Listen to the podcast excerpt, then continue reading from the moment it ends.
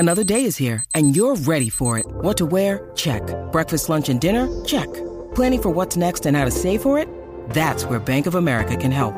For your financial to-dos, Bank of America has experts ready to help get you closer to your goals. Get started at one of our local financial centers or 24/7 in our mobile banking app. Find a location near you at bankofamerica.com/talktous. What would you like the power to do? Mobile banking requires downloading the app and is only available for select devices. Message and data rates may apply. Bank of America N.A. member FDIC. When you need mealtime inspiration, it's worth shopping Kroger, where you'll find over 30,000 mouthwatering choices that excite your inner foodie. And no matter what tasty choice you make, you'll enjoy our everyday low prices, plus extra ways to save, like digital coupons worth over $600 each week. You can also save up to $1 off per gallon at the pump with fuel points. More savings and more inspiring flavors make shopping Kroger worth it every time. Kroger, fresh for everyone. Fuel restrictions apply.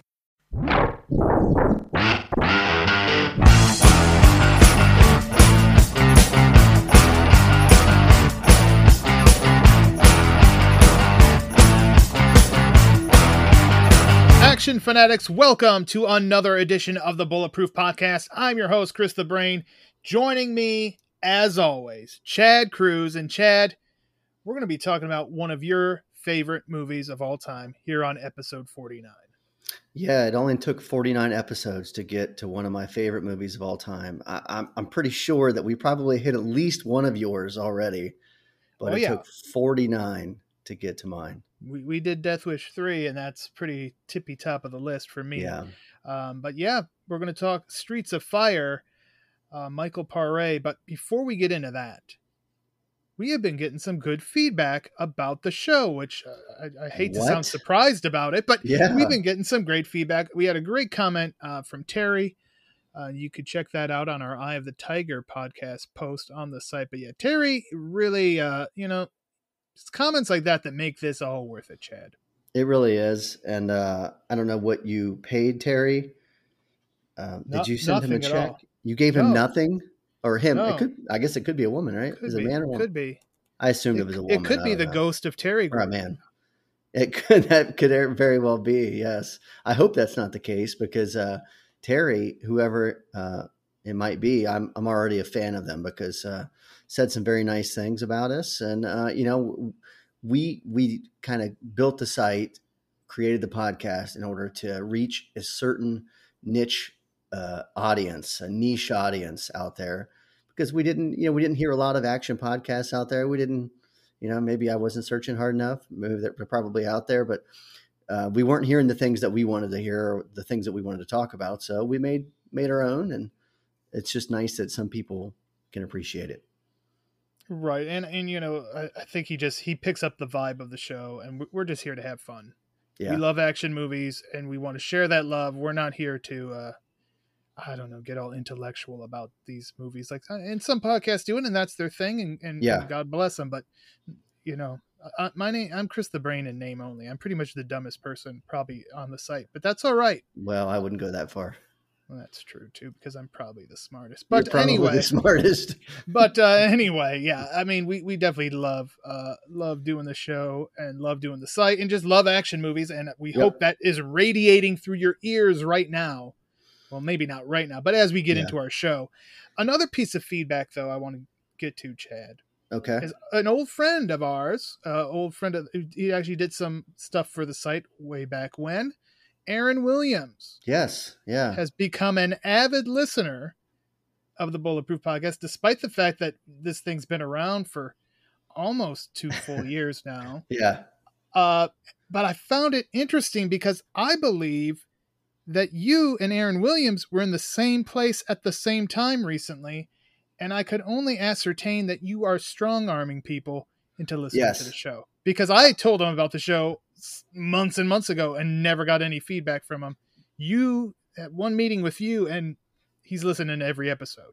Right, and what could have been the nail in the coffin there to seal the deal is I was wearing my Bulletproof Podcast T-shirt when I saw him.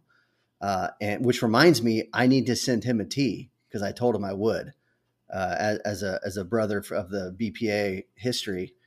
I told him I'd send him a tea, but he saw me in my sweet ass light blue colored Bulletproof Podcast t-shirt, which you can get on bulletproofaction.com. Just hit the shop tab. He saw me in the t-shirt and he was like, whoa, dude, that is a cool shirt. And I was like, yeah, it's based on a cool podcast. And then we talked briefly about it, and that's all it took, man. Yeah, I actually just sent Aaron a care package with some martial arts movies. It's his birthday just before we're recording this. So, oh, super! Happy belated birthday to you, Aaron Williams. But yeah, so Aaron Williams is on board, listening to everything. He asked if RTG is the heel on this program, and I told him pretty much yes, he is. But there's no RTG this time. It's just me and you, Chad, and we are going to be talking about, again, as we said, one of your favorite movies. Yeah. Streets of Fire, starring Michael Paré, Diane Lane, Willem Dafoe. Released June 1st, 1984. This one directed by Walter Hill. And I think last time when we were kind of previewing this, you alluded to this being something of a passion project for Walter. Yeah, I remember going through some of the special features for the Blu-ray that came out a few years back. He was talking about this is one of those pictures that he had in his mind since he was just a little kid, since he, had initially thought of, writing stories or making, probably ever before he thought about making films, but just like coming up with stories. And the idea that you can be this young man in an exotic environment, saving a beautiful woman, while at the same time having these rad neon lights, this awesome rock music.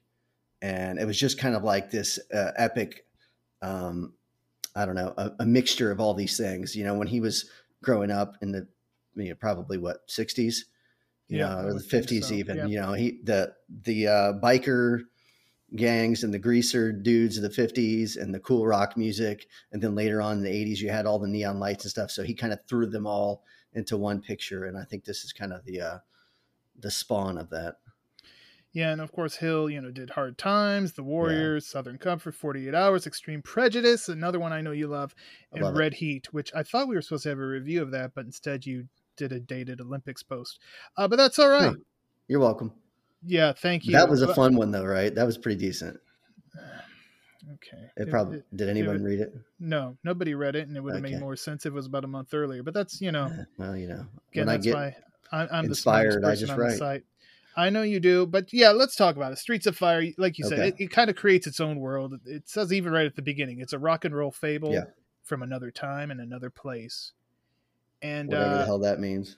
Well, I think he's just saying he's created his own world here, and he definitely did, and. First things first, Ellen Aim and the Attackers are in concert. And the first character we really see anything out of is Billy Fish, who's played by Rick Moranis. He's the manager. And let me tell you what, based on the crowd and what's happening and the buzz and the electricity in the air as this movie begins, Ellen Aim is over AF, as the kids would say. Yeah. And that song, Nowhere Fast, that's a great way to just kick this thing off and just get the energy going. The music, obviously a huge, huge part of this. It's kind of like one of those musical movies that is okay for guys to like, I guess. Not that, you could like, it's kind of like the Blues Brothers. This would make a good double feature with the Blues Brothers.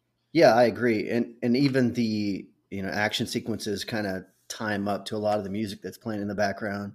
I mean, you've got, I can't remember the name of the band that plays later in the film. Do you remember it in the bar scene? Oh, no, I don't remember that. Hell, I don't remember. But they're a legitimate band playing the song that they had written for the film. But as they're playing that, and you've got the dancer in the background, and kind of like the action that's happening at the same time, it all kind of, it kind of like makes the scenes almost like a musical, like you said. Like the action itself is almost spelling itself out the way that the songs are. But yeah, the opening sequence is great. Ellen Aim and the Attackers. Playing to a packed house. Just the idea that Rick Moranis is in this movie. Yeah. Like you had just watched this movie for the first time, but I just saw it for the first time a few years ago, and I don't think I'd ever even heard of it before then. And not sure how I, even started watching it the first time, but I pretty much instantly fell in love with it. I think that group may be the Blasters. That's it. The Blasters. Yeah. Cause they were supposed to do, a song or two from the 48 Hours, and they turned it down. And then that movie was a massive hit, and they were like, shit, you know, we screwed up. And then this movie, they had another opportunity from Walter Hill, and they did it, and the movie did not do so well. Yeah, it was not as big of a hit. No. So we've got this concert going on. People are going crazy, but the party's about to get spoiled because creepy AF Raven, played by Willem Dafoe, and his group, his motorcycle gang, the Bombers, show up. You know, at first, like, okay, these guys, you know, everybody likes this. She appeals to many demographics. Nope, they're there. They storm the stage. Everything's going crazy. The attackers are attacked, for heaven's sake, and Ellen is kidnapped. We've got chaos in the streets. Police cars are flipping over. It's out of control.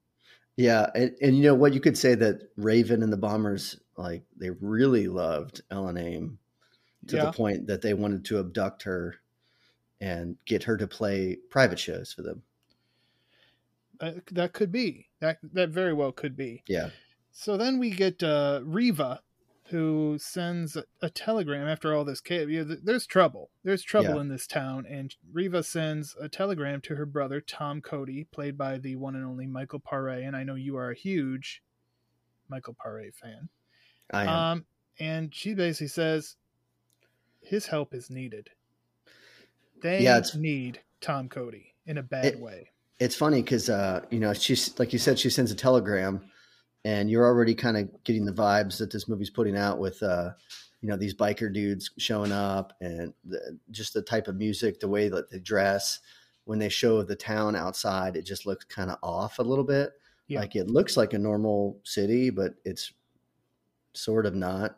So, you know, when the first credit or the first frame rolls about it being a rock and roll fable from another time, another place, that really means nothing if you have no clue what you're getting yourself into. But she sends a telegram. You're like, what the hell? Didn't they have phones at this point?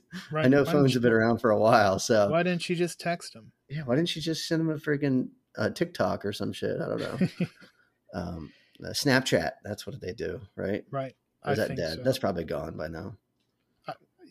We need Ryan Campbell. By the time this podcast comes out, there'll be something new.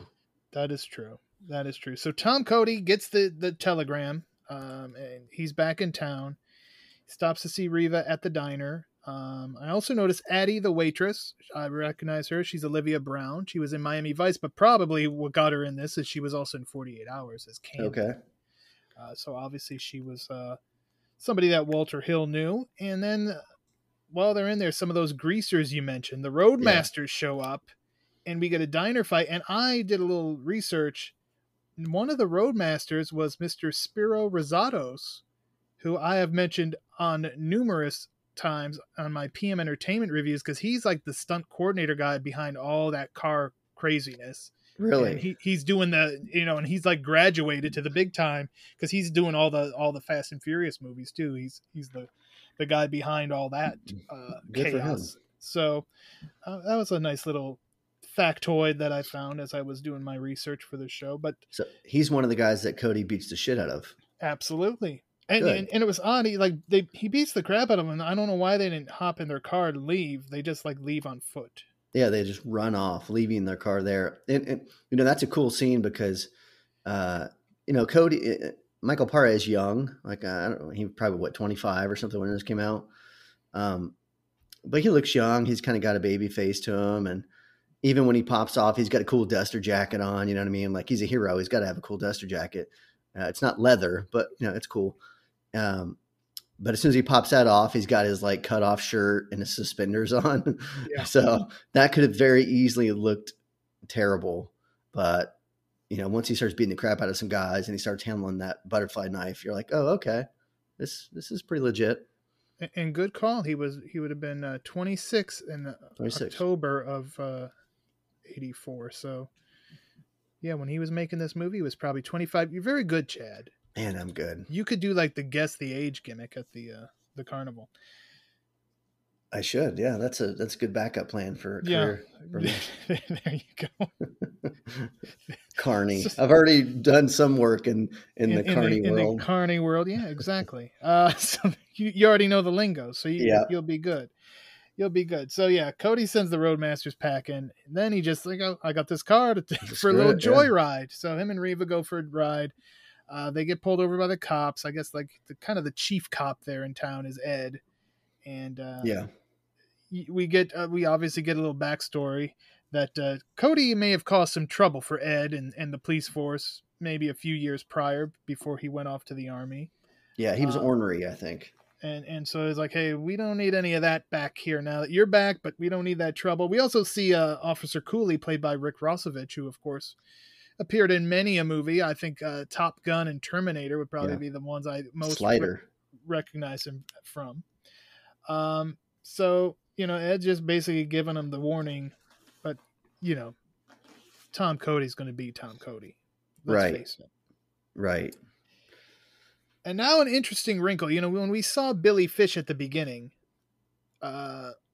we just assumed he was like the manager of Ellen Aim and the Attackers, which he is. But now Cody finds out he's more than just a manager. Yeah. Just like in real life, a lot of these musicians, managers are also, on the side hitting that, mm-hmm. And I can't confirm that Billy Fish is in fact hitting that, but he is the boyfriend of Ellen Aim, and that does, it poses some issues, not really for Tom Cody, because I don't think he goes into this thinking like, hey, I'm going to get back with my old squeeze.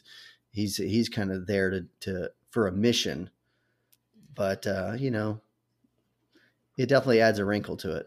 Well, yeah. It's like, why doesn't her boyfriend go get her then? Well, it is Rick Moranis. Well, I don't think he realized that at the point. Yeah. At that time, he didn't know exactly who he was working with there, but it is Rick Moranis, who is probably not the most intimidating man to ever walk the face of the earth. Okay, so then Cody goes to a bar. Nice. We get another familiar face. Mr. Bill Paxton playing Clyde, the bartender, who's having a somewhat heated argument with a customer, McCoy, played by Amy Madigan, and she actually knocks Clyde the F out. Yeah, what was it? She's trying to order a drink, and he's kind of being a dick to her. I think he doesn't like, think he's got the money. Yeah, right. Yeah, so she hits him. I don't think you could do that at bars. No, probably not. And then she just grabs the bottle and starts drinking it, right? Yeah. Or like pours one for asks Tom what he wants. Yeah, she hops the bar and just serves herself. Self-serve. Yeah, so she works just at the gas station, but not at the bar. She's just an ex-soldier passing through town, looking for some, quote unquote work, which I don't really know what that means. This is another time in another place, so maybe she's like a mercenary or something. Yeah, and that's kind of how they paint Tom. Yeah. So they're kind of birds of a feather there. Yeah, so it makes sense they kind of flock together, as they say. You know what my favorite Amy Madigan movie is, Chad? Uncle Buck. You are right. Yep. Uncle Buck. And it's a perfect time for me to let everybody know that this episode of the Bulletproof Podcast is brought to you by Kobolowski Tires. For the best in tires, see Shanice Kobolowski. All right, well, moving on. McCoy ends up crashing on Reva's couch, because why not? Just kind of a stray that Tom Cody brought home. Yeah, I think that there was a brief moment of him like, are they going to shack up? But I think Amy Madigan plays the part great, because she at no point seems like a chick who's just going to let him. She says multiple times he's not my type. And she's very gruff. There's some theories about that online. Yes. Maybe no man was her type, but whatever. Maybe Reva was. Yeah, maybe. You might be correct there. I feel like there's a point in the movie where she mentions a man, though, a boyfriend or an ex. She does, yeah. So that's why at first, I mean, it's easy to your mind to go there, but she did mention. And then the character, I mentioned it in my post, one of the posts I had written on this movie, that it was originally written that the sidekick role was for a man, for a Hispanic man. Specifically Edward James Olmos was the one that they had They had another Miami Vice alumni. Yeah, they had him pegged for the role, and then Amy Madigan had come in to read for the. They asked her to come in and read for the role of Reva, and she, I don't know, she declined it, or she just like said, "Hey, I prefer to read for this other role." And she was so good that they changed the character from whatever his name was. I don't know, make one up. Lopez could have been McCoy. I guess if he was. Yeah. They would have, jumped at that Ortiz or something. So they changed the name to McCoy and made it kind of androgynous, if you will.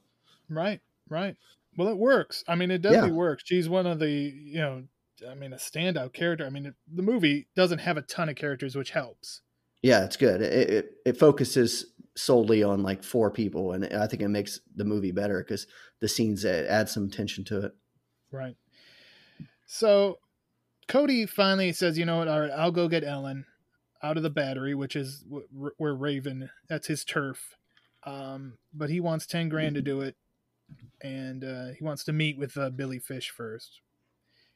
And he meets him. Billy agrees to it. But then he's not real happy because Cody's like, you're coming with me, though, because know the area. So he's like, well, you thought he would just pay and sit back and wait for the results to come in. And then we get McCoy too. She's volunteers to back up Cody, and Billy Fish once again not happy. Yeah, and Billy Fish is a slimy character, from the very beginning. You don't really like him at any point in the movie, even though he's Rick Moranis, which is kind of funny because he's one of the more likable guys in like any film history. Right. But he's not a likable character in this, especially at this point in the movie. But I think that if they were going to remake this, he would be asked to be paid in Bitcoin, right? Crypto. It's like under the table stuff. Quite possibly. A remake, and I'm surprised you even bring that up. That's like sacrilege, wouldn't it be? Yeah, I hate remakes. Yeah, exactly. So. But this would be the prime tip. This is the type of movie they should remake, just because so many people I think slept on the original. It's kind of like when we talked about Remo Williams. Like you could reboot that. Nobody even knew there was a Remo Williams before, for the most part. And it's like you're not going to piss people off like when you say let's remake Halloween or something that everybody knows about. Or so these movies these under the radar movies that are 40 years old already. It's like, is it worth it to reboot them or just like come up with another character that has a similar name, right? That, or like the story is just eerily similar. It's literally, you put this in medieval times. It's a knight that goes to rescue the maiden, from the evil guy in the castle. It's really no different than that. So it's a timeless story. Absolutely. So they make their way to the battery. They run into a guy in an alley. Ben Gunn was his name. Ed Begley Jr., just another random person who pops into this movie. He tells them, hey, I know why you guys are here. You're looking for Ellen. She's over at Torchy's. That's where Raven. And now, right before that, we, as the audience, see that Raven has Ellen tied up to a bed.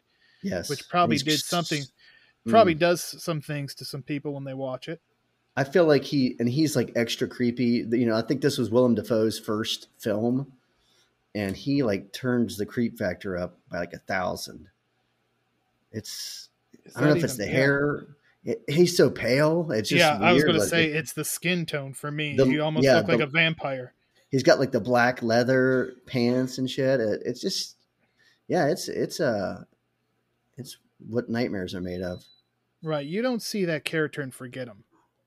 No, he leaves a mark on you. So now they got to get a plan to get into Torchy's, and it's quite a simple plan, and I guess when you really look at it, because basically McCoy's going to go through the front door and just enter the. I mean, it's a club. It's not like they're trying to penetrate some secret fortress. It's a public place. She's going to go in through the front door. Yeah, and old Cody's going to go up through the roof and. McCoy gets in there. She gets hit on instantly by one of the bombers. And Cody, he's up on the roof shooting people down on the street. So he's like kind of thinning the herd before the action really picks up. Yeah, it's a badass scene too because McCoy is a hard ass in it. Like she really kind of shows up for it, you know, because she's been talking a big game. You know, I'm not going to let you down, Cody, and all this stuff. And she absolutely does not let him down. I mean, in fact, she does most of the work, like at the beginning, especially. Right. Yeah. It's like, when is he, it's like, I was sitting there like, when is he coming inside? Did he just let her go inside on her own? Because what's he doing? Oh yeah. He's shooting people from the rooftop. And he's got a sweet, like a lever action, you know, rifle. Yeah. So, I mean, it's got like that, you know, he's got the duster on. It's almost got like a Western feel to it in a bit of a way. Like anybody who's grown up with Westerns, you know, knows that rifle, you know, sees it and knows it. It's got a very heroic look to it. So yeah, she gets in there. She gets the guy hitting on her to take her to Raven, who's playing a poker game. So she basically crashes that game. And while that's going on, Tom Cody has made his way inside, finds Ellen tied up to the bed, frees her. So this plan works perfectly because just like clockwork, old Billy Fish is outside waiting for him. So Ellen and McCoy hop in with Billy. They drive off. Cody says, I'll catch up with you. He causes a little bit more chaos, and then we get that face-to-face confrontation for the first time, Chad. Oh, and it's a cool scene too, because like you said, he's kind of throwing throwing some more bullets downrange there at him and blowing shit up, and he's messing with their bikes so they can't chase him. And Raven just kind of walks out there through the flames and stuff behind him. And it's a cool scene, and he's, I'll be coming for you kind of thing. And Cody, Cody's not the kind of guy who's going to be scared. I mean, obviously, look what he just did, right? Just to rescue Ellen, and there's definitely going to be a retaliation from Raven and his crew. So, Cody's, I ain't hard to find kind of situation. So, it's a cool scene, and it's the first time that you get to see Paré and Willem Dafoe kind of face to face. So it's a good one, and they both look so cool. Yeah. And to me, this was a little bit surprising. I did not think they were going to get the girl that quickly. Obviously, there's a rematch in store for us, or this movie would be very short. Right. But at first, I'm like, wow, they already got it. I mean, I haven't been watching this long, and it happened though, and they got her. And we get to see after the face to face, Cody jumps on a motorcycle, catches up with the others, and now Billy kind of gets some disturbing news because he finds out that there was a little past between Ellen and Tom, and he gets like super paranoid. And Ellen and Tom go have a little private conversation, Chad. Right. And it's not a happy reunion necessarily. No, it's not. And this all makes sense to me, right? Like, this is one of the reasons why I love this film, is because it's not, he rescues her, they run off, happily ever after kind of situation. They, he does. Hallmark didn't produce this. Right. He does. He goes on this mission, paid. He's a paid dude. Like, he's getting paid by Billy Fish to do this. Whether he has feelings for her that are still there or not, it doesn't matter. Like, he's getting paid to do this. He completes the mission. He brings her back. And then they're like ditching cars and like stealing buses, and they're doing all this stuff. So the plan is kind of like, whether there was ever a plan in place, like, he's kind of thinking on his feet, which is one of the things that Tom Cody does really well in this movie. But they have a conversation, and it's certainly not it's not a happy one, like you said. But Ellen is mad at Tom for running off and joining the army, and I don't think her feelings are gone. No, I would not think so. Or she wouldn't care that he ran off. And the fact that he's there now, you can tell there's already some like a weird connection between the two of them just in the 2 minutes they've shared the screen together. And Billy Fish is kind of just standing in the background, and you just know that he's going to kind of be that thorn in their side, because he's got a little information about why Tom was even there, and I'm sure Ellen's not going to like it. No, she is not. And Tom Cody says, we need to get rid of this car. They know what car we were in. We need to ditch the car. And we also meet, like, basically Ellen's number one fan, Baby Doll, played by Elizabeth Daly. She was Dottie in Pee Wee's Big Adventure. Oh yeah. I know that's a favorite of Mr. Matt Spector. That's a good movie. I like that one. Who's also celebrating a birthday here soon. He probably won't listen to this show, but happy birthday to you as well, Matt Spector. Yeah, so we get to see a baby doll. And if I had a real good Dusty Rhodes impersonation, I would do that right now and call Baby Doll a Jezebel, but I will not do that. So yeah, we introduced this character, but now they need to find new wheels, and they end up catching, and I put that in quotes here, the Sorrells tour bus. And boy, was I surprised. I mean, what a cast of characters. The Sorrells were this 4-man band or singing group. Grandel Bush just randomly pops. I mean, this is what's wonderful about this movie, just the random people who pop up in this movie.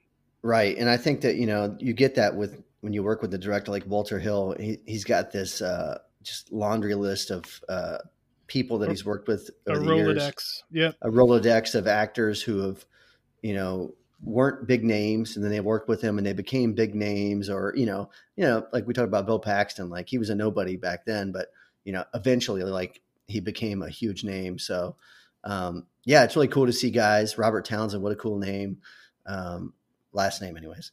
But the band that's on this bus, they're trying to get their big, their name out there. And I think that when they see Ellen Aim, they're suddenly probably not as disappointed that they're being not taken hostage, but commandeered. Yeah, I wouldn't think so. Yeah, it's like, oh, it was fate. Sometimes that just happens. You're in the right place at the right time. Yeah, so like pitching songs. Your whole world changed. Yeah. So it ended up being a good thing for him. Yeah. But it's not a smooth ride. First thing first, they get a flat tire. And that reminds me, they would not have gotten a flat tire if they went to our sponsor, Kobolowski Tires. For the best in tires, see Shanice Kobolowski. But... so, and ironically, it is Amy Madigan changing the tire. McCoy. Yeah, she's tough. She is. Then they get stopped by the cops, and they have to break through a police blockade. It's just not nothing's easy in these movies. I should take that back, because it seemed real easy when they got Ellen, but now things are starting to pile up. So, I think that initial attack when they go to the battery and they attack was a Torchies. Yeah. I think the element of surprise is that's how that worked, right? Yeah. Nobody expects two people really to come in there, guns blazing, and take them down. You know what I mean? To rescue this girl, like that's the last thing you would expect. So I think the element of surprise did that, but sometimes it's easy to get away, or sometimes it's easy to save the girl, but not to escape. You know what I mean? So. Right. Now they're shit out of luck and dealing with all these problems. And Ellen's about to find out another problem, because she finds out Cody got paid to be there. Yeah, and that kind of should have used Bitcoin. So while that's going on, now we get something interesting, and this kind of, I don't know, almost for a moment was a little bit like a red herring, because we see. Raven meeting with Police Chief Ed, and I'm thinking, yeah. Is Cody about to get screwed? Because we know, Ed kind of had some issues with Cody, and what, this could eliminate two problems for me, or a problem for me. So yeah, they have that, and basically Raven's like, hey, I need to take care of this Cody business. It's just gonna be me and two guys. Once we do that, we're done. You won't have to worry about us. Everything's good for you, buddy. Yeah. But then the very next scene, it kind of erases that maybe that little doubt you may have had, like, no, is he a crooked cop? Because if you've watched enough action movies, there's a fair share of crooked cops out there. And he cuts a deal with Cody. Yeah, he tries to anyway. He basically says, like, get out of town. Me and my men, whatever men he has. I only remember Slider. It's the only guy I remember there. Me and Rosevich will be waiting. But he says, you get out of town, Tom, and then me and the men will be waiting for Raven when he shows up, and we'll arrest him. You know what I mean? And then you'll be free to do as you please.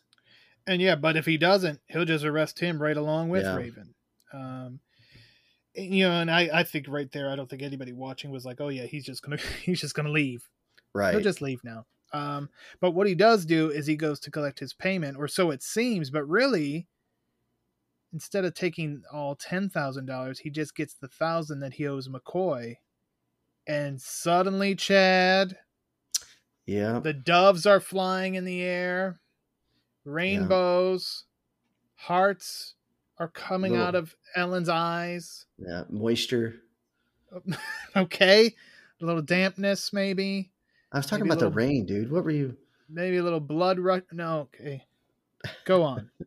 Yeah, that was exactly what she wanted to hear, or what she needed to hear. You know, when she found out that he had done it for money, it eliminated all those thoughts that she was fighting, you know, like, oh, do I still love this guy? What am I doing? Like, this guy rescued me, blah, blah, blah, blah. And then she found out he was doing it for money, and she was like, oh, to hell with this dude.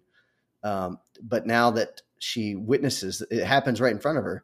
So she sees him take only the money to pay McCoy and nothing else. She, I mean, I'm surprised she didn't just like have tearaway clothes on, rip them off, and leap onto his erect penis. And right then and there, because, now she's like instantly ready to run off with Cody and have his little Cody babies. And I guess, doesn't she have a Cody baby based on that awful sequel we saw? Let's not even consider that a real thing. Okay. That was a bad dream. It was terrible dream. I felt like I was on a road to hell on that when we watched that movie. You knew that. Don't even say it. It hurt. It hurts my heart and my brain when you say it. So yeah. She may have gotten knocked up by Cody, but she definitely is about to get knocked out by Cody. Yeah. So when Cody goes to pay McCoy, he's like, hey, I need you one more favor from you. You got to keep Ellen safe. Yeah. And boom, one punch. Bingo. Right. Santo Domingo. She is out. The difference between being a hero and a villain is a villain would have punched her in the stomach just to be sure, you know? Yeah. So she's out. So he knows she's not going to get involved in what he's about to have to do. And, now we get to Raven. He's shown up. He's got the two guys, just like he said. There's Ed, and there's no Cody. There's no Ellen.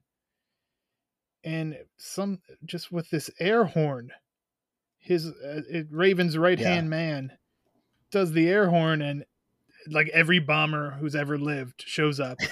Yeah. And those, a lot of those bombers, I don't know how many, I don't know. But many of those bombers were played by actual Hell's Angels. Ah, yeah. Was that in your 10 things you didn't know about Streets of Fire? It was indeed. And of course, everybody could check that out along with Chad's written review of this film over on bulletproofaction.com. So yeah, it's obvious that Chief Ed's plan didn't work. And he's like, all right, Cody, he's all yours. And that's when, you know, obviously Cody is rolled up, but this time they fight with these like hammers. Are they like mining hammers? Or it's like a sledgehammer, but I mean, that's like an 8-pound sledgehammer. So it's not that tough, but yeah. It's not the Triple H. Yeah. I mean, I used a 16-pound, but you know, whatever. Okay. You're a badass. Thank you. So yeah, first they fight with hammers, which is in itself, like what movies have you ever seen that in? That's very unique to this film. And then of course, does deteriorate into fisticuffs, a good old fashioned fist fight. And I believe that is only after Cody gains the upper hand with the hammers. He flings the hammer to the side and throws up the old mitts. Yeah, let's do this like men. Yeah. Yeah. And well, we know how things like this usually go for bad guys. Cody gets it. Cody gets the win there. Meanwhile, Clyde has gathered everybody he could find, and they're all demonstrating their right to bear arms. They're exercising their Second Amendment. Yep. And so apparently the Second Amendment is effective in this another time in another place. So the bomber's like, okay, yeah, we're going to get out of here. And seemingly that's it for our villains. And now it's just time to kind of wrap up the story between Cody and Ellen. Right. I at no point do I remember, Cody, pretty awesome fight scene. They're duking it out. Motorcycles are falling everywhere. Guys' noses are getting bloodied. Hammers are nearly, caving in people's brains and shit. At no point did Cody, this is what I would have done, right? This is just me talking. Okay. I would have done the old, smell my fingers trick.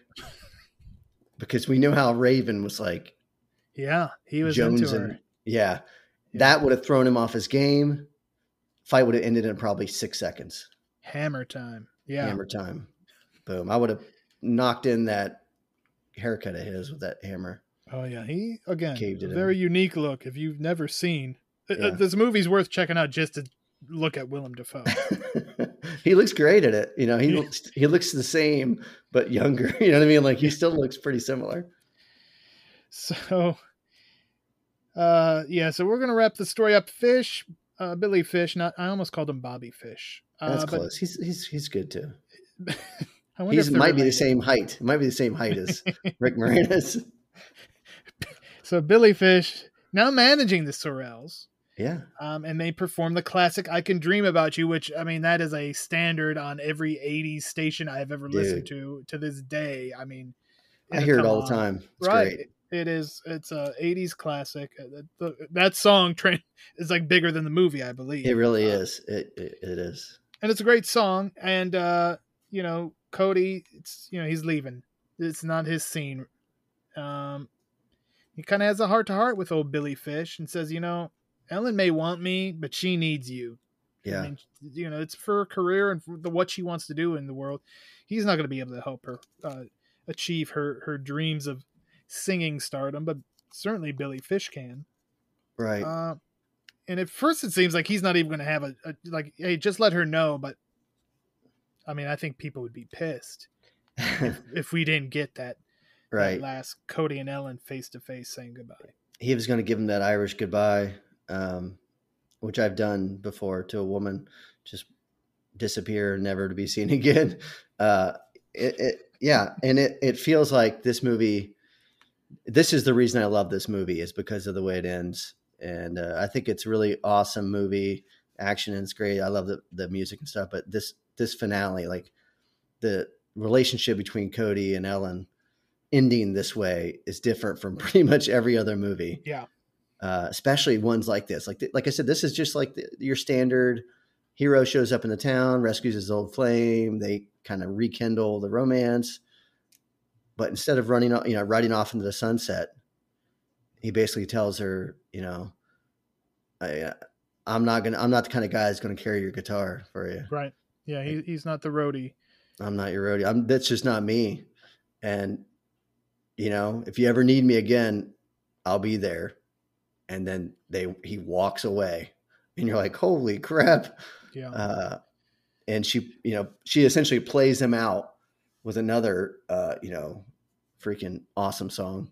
Yeah. Tonight is What It Means to Be Young by Ellen Aim and the Attackers there. To wrap things up, Cody then meets up with McCoy, who has found the Roadmaster's convertible. Just left it parked on the side of the road. Yeah. And, those are the two that ride off into the end credits. So yeah, definitely kind of flip the script on what you might expect. And I'm wondering, I know, because on the last show where we were previewing this, you mentioned how some people think this movie is shit. Is it because of that less than traditional ending? Does that get to them? Do they want to see those two crazy kids hook up, get married, and live happily ever after? And it doesn't happen. Does that leave the sour taste in their mouth, do you think? You know what? It's very possible. I think that part of the reason that people don't like it is because the music plays such a big part in the film. And they're not used to kind of music and action films going hand in hand like this one does. Not to say that you can't watch this movie and not love the music. You can. But I think, to me, what makes me love it is the ending. So it kind of speaks to me personally in a way that really doesn't make sense to anyone but me. Right. Which is kind of how amazing movies and movies that. Well, yeah, that's all art. There's something about it connects with you in some way that you may not even be able to put into words or explain. Right. It just connects with you. All right. Well, you want to hear my opinions of this film? I would love to. And you know what? Before you say anything, I've over the last few years, since I kind of discovered this movie 3 or 4 years ago, I loaned it out to people in various formats and said, "Hey, man, I know you're a big fan of movies. Check this out. I don't know if you've ever heard of it, blah, blah, blah."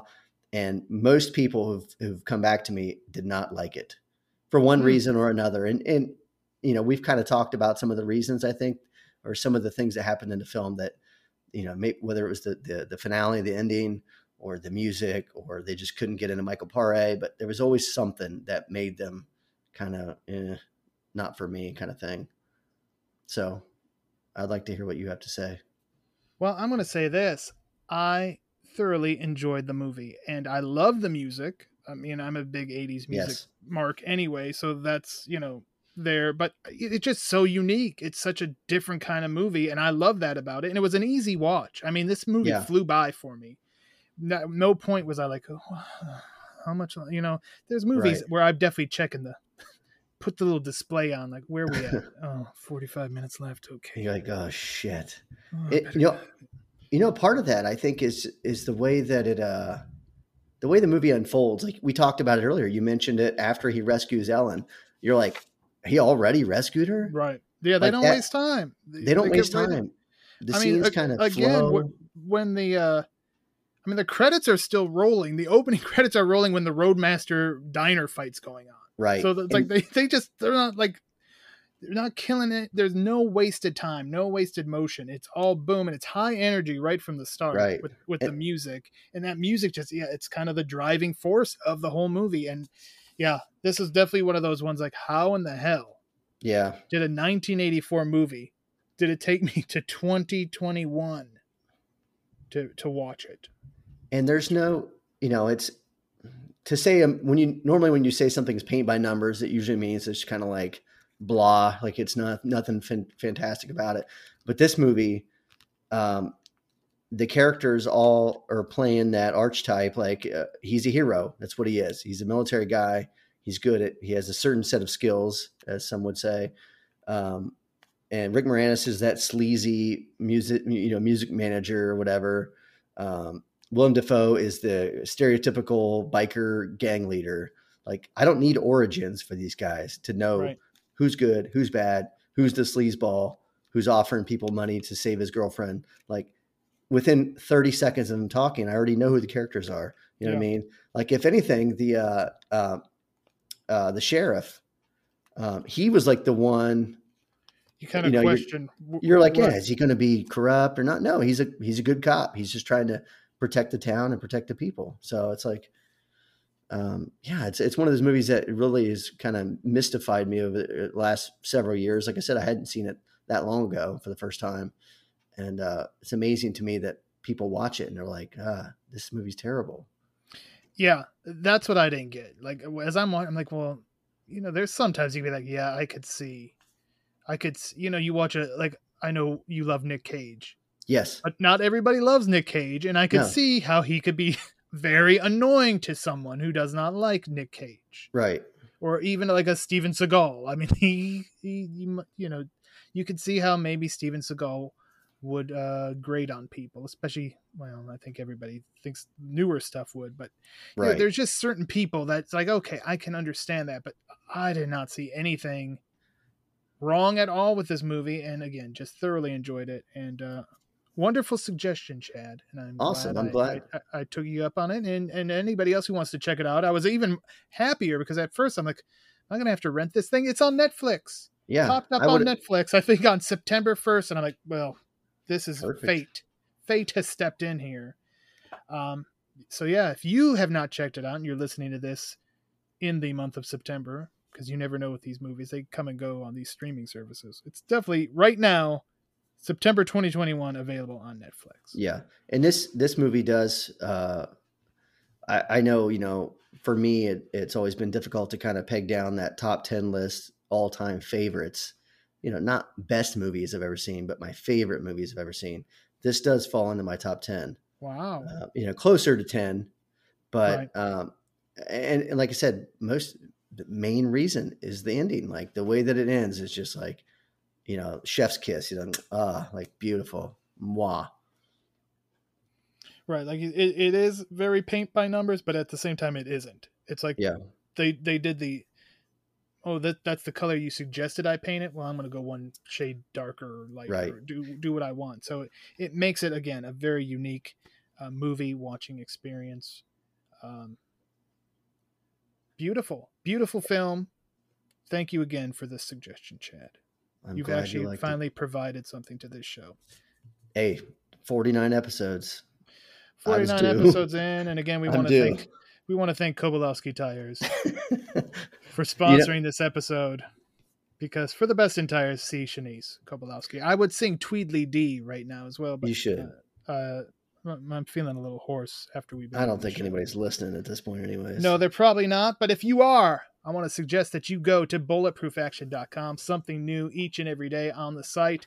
And of course, would love for you to follow us on social media. Yep. Easy for me to say. It's at Bulletproof Pod on Twitter and at Bulletproof Action on Facebook and Instagram. And you know what? While you're at bulletproofaction.com, just click on that little tab at the top that says shop.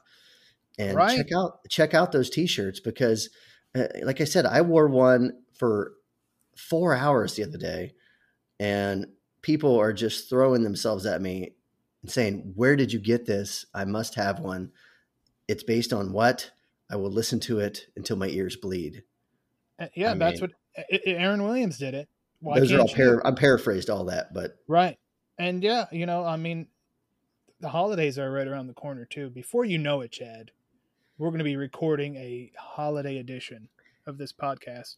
What a great gift a Bulletproof Action t-shirt or Bulletproof Podcast t-shirt would make. Right. Isn't there always a holiday around the corner though? Like there's a holiday like every 13 days. Yes. Halloween to be here. We'll have a Halloween episode. But holidays like capital H, like the big ones. Right. The big guys. Like Flag Day and stuff. Yeah, that's a big one. We Columbus have fans Day in Canada. Mm-hmm. Oh, you can't say that. Oh, I'm sorry. Yeah. Indigenous Peoples Day. There you go.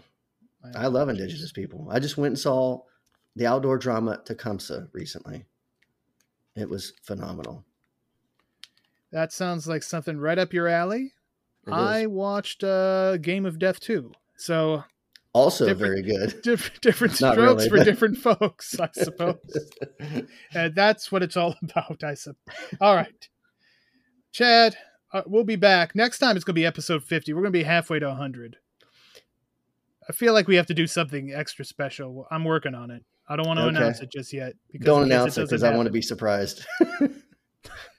Even if I told you 15 times, you probably would still be surprised. You were surprised that it was just you and I when we got. I was. I said, "Who are we waiting on?" We were waiting on no one. It's just waiting on no one. Well, by God, I should have gotten nice and drunk before we started. Then that would have made it better. No, I'm glad you are sober for this. Maybe the listeners aren't. Maybe they like you drunk. I know there's some women who liked you drunk back in the day. Yeah, they liked me briefly, and then. Never mind. Okay. I think that's a good place to stop this episode before you incriminate yourself or bring up hurtful memories that will make you cry yourself to sleep tonight. We hope you're not going to cry yourself to sleep tonight, but we do hope you stay tuned for more of the Bulletproof Podcast. Thank you for listening. I reversed my usual ending, so I'll say it again. Stay tuned for more of the Bulletproof Podcast.